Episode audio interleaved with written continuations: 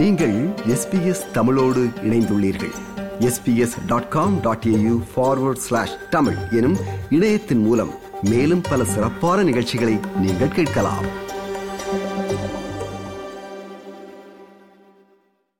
யாழ்ப்பாணம் மாவட்டம் தெல்லிப்பளை பிரதேச செயலர் பிரிவுக்குட்பட்ட மலிகாமம் வடக்கு அதி உயர் பாதுகாப்பு வலயத்தில் படையினரின் கட்டுப்பாட்டின் கீழிருந்த சுமார் நூற்றி எட்டு ஏக்கர் நிலம் விடுவிக்கப்பட்டுள்ளது.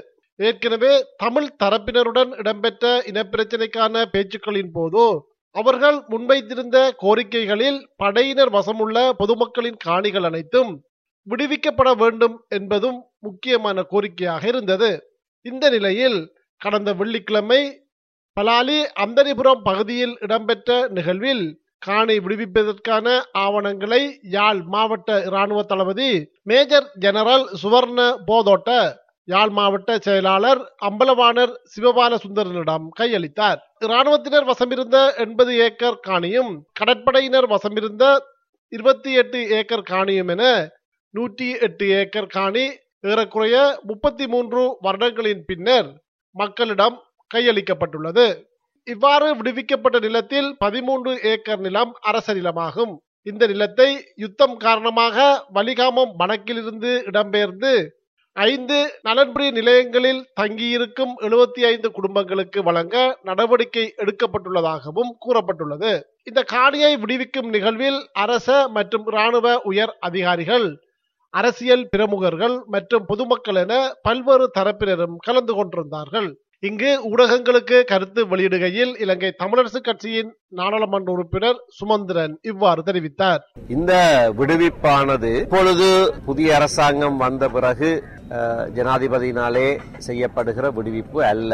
இது சென்ற ஆட்சி காலத்திலே இதே ஜனாதிபதி பிரதமராக இருந்தபோது ஜனாதிபதி மைத்ரிபால சிறிசேன அவர்களுடைய காலத்திலே விடுவிப்பதற்கென்று ராணுவத்தினாலே இங்கே ராணுவம் இங்கே இருந்து அகன்று போன நிலப்பரப்பு மட்டும்தான் இப்பொழுது விடுவிக்கப்படுகிறது. ஸ்ரீலங்கா சுதந்திர கட்சியின் யாழ் மாவட்ட நாடாளுமன்ற உறுப்பினர் அங்கஜன் ராமநாதன் இவ்வாறு தெரிவித்தார். இது ஏற்கனவே விடுவிக்க தயார் செய்யப்பட்ட காணி அடையாளப்பட்ட கா- காணிகளாக இருந்தாலும் சென்ற அரசு அதை கொடுக்கவில்லை. நாங்கள் எவ்வளவு அழுத்தம் கொடுத்தும் ஆனால் இப்போது புதிய வந்திருக்கின்ற கௌரவ ஜனாதிபதி ரணில் விக்ரமசிங் அவர்களுடைய நல்லிணக்க செயல்பாடாக இதை இந்த காணி விடுவிப்பு நான் பார்க்கின்றேன். ஒரு அடையாளமாக மறுபடியும் எங்களுடைய காணிகள் மக்களை வந்து சேருவதற்கான ஒரு தொடக்கப்படியாக இருக்கும் என்று.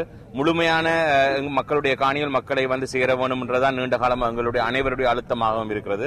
அமைச்சர் டக்ளஸ் தேவானந்தா இந்த நிகழ்வில் உரையாற்றுகையில் இவ்வாறு குறிப்பிட்டிருந்தார்.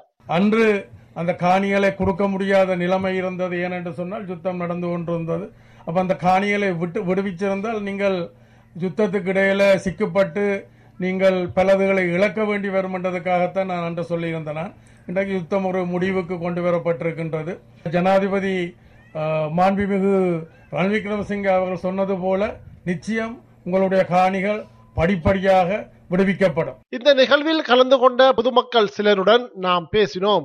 அவர்களில் சிலர் காணி விடுவிப்பு தொடர்பில் தமது மகிழ்ச்சியை இவ்வாறு பகிர்ந்து கொண்டார்கள். சொந்த இடம் பிறந்த இடம் வளர்ந்த இடம் படித்த இடம் வேலை செய்த இடம். எல்லாம் நாங்கள் சொந்தம் அப்போ இவ்வளோ சந்தோஷமா இருக்கு. நாங்கள் உயிரோடு இருக்க அதை பெற்றுக்கொள்ளேக்கல இவ்வளோ சந்தோஷம். கடவுள் தார கிஃப்ட் தார கிஃப்ட்ல கடவுள். முப்பத்தி மூன்று வருஷத்துக்கு பிறகு எங்களுக்கு இது ஒரு புதியல் கிடைச்ச மாதிரி தம்பி. சந்தோஷப்படாம கவலைப்படுறதுக்கு இடம் இல்லை. நாங்கள் சார கடையில் எங்களை பிள்ளை குட்டிகளுக்கு இதை எடுத்து கொடுத்து விட்டு போக மட்டும் தான் வந்திருக்கோம் முப்பது வயதில் வலிக்கிட்டு இப்போ அறுபது எழுபத்தொரு வயதாச்சு. மற்றும் சிலர் தமது மனக்கவலையினையும் ஆதங்கத்தினையும் இவ்வாறு வெளிப்படுத்தி இருந்தார்கள். ரவீந்திரதாசன் முன்னாள் நூலக உதவியாளர் யாழ் பல்கலைக்கழகம்? இந்நாள் ரிட்டையர் பண்ணி வீட்டை இருக்கிறேன். உண்மையில ரெண்டாயிரத்தி ஒன்பது வரைக்கும் நாங்கள் வன்னிக்கையில இருந்து படாத பாடுபட்ட நாங்கள் அது யாருக்கும் சொல்லி பிரயோசனம் இல்லை சொல்ல வேண்டிய தேவையும் இல்லை. ஏன்னா இப்ப ரெண்டாயிரத்தி ஒன்பது பிறகு இப்பத்தான் எல்லாரும் கண் திறந்திருக்கு இவங்க பரிதாபப்பட்டார்கள் சொல்லி. எனக்கு வயசு அறுபத்தெட்டு. இனி நான் அந்த காணிக்க போய் வீடு கட்டக்கூடிய தெம்பில் இருக்கிறேன்னு சொல்லுங்க. அப்ப இந்த எங்கட நிலைமை என்ன? இப்ப காணி விட்டுருக்கு. காணி விட்டுட்டு நாங்கள் காணியில் ஒரு வீடு கட்டி ஒழுங்கா இருக்காட்டு பிறகு சொல்லுவாங்க. காணிக்காரருக்கு ஒரு இன்ட்ரெஸ்ட் இல்லை. சும்மா கேட்பாங்க காணிக்கு பா பா பாண்டு காணிக்கு கொடுத்தா காணியில் ஆக்கள் இல்லை. அப்ப என்ன செய்யறது எங்கட நிலைமை ஒருத்தரும் சிந்திக்கணும் இல்லை. இனி நாங்கள் கைக்கு பிரியோசனம் இல்லை. தனியார காணிகளை அப்படி அக்ரோட்டா எடுத்து எடுத்து அந்த எல்லை வழி அடிச்சு வச்சிருக்காங்க முழுக்க அரசு நிலத்தை மட்டும் விட்டுட்டு பொறுக்கித்தனமா நடந்திருக்கணும். இனி எங்களோட அமைச்சர் ஒருத்தர் என்ன இனி சொல்ல போறாரு பார்ப்போம் துருக்கித்தனமான வீர மாதிரி பவரா வந்து பந்தல் போட்டு காணி விட்டு கொண்டு தெரியணும் காணி. எமது பெயர் தர்மலிங்கன் நவரத்னம். பலாலி ராஜராஜேஸ்வரி அம்மன் ஆலய பரிபாலன சபை தலைவர். ஆனால் பலாலி வடக்கில் இன்று விடுவிக்கப்பட்ட காணியில் மக்களின் வழிபாட்டுத்தல பிரதானமாக பலாலி மக்களின் வழிபாட்டுத்தலமான ராஜராஜேஸ்வரி அம்மன் கோவிலும் ஞான வைரவ கோவிலும் விடுவிக்கப்படாமல் இருக்கின்றது. ஆனால் சிறிய பகுதி விடுவிக்கப்பட்ட பகுதி மேய்ச்சல் துறையில் சிறிய பகுதி மட்டும் விடுவிக்கப்பட்டிருக்கின்றது. ஏனைய நிலங்கள் தனியார் நிலமோ அல்லாட்டல் ஏனைய நிலங்களோ இங்கே விடுவிக்கப்படவில்லை.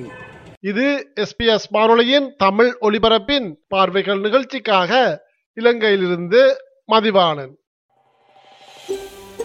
இது போன்ற மேலும் பல நிகழ்ச்சிகளை கேட்க வேண்டுமா? Apple podcast Google podcast Spotify என்று பாட்காஸ்ட் கிடைக்கும் பல வழிகளில் நீங்கள் நிகழ்ச்சிகளை கேட்கலாம்.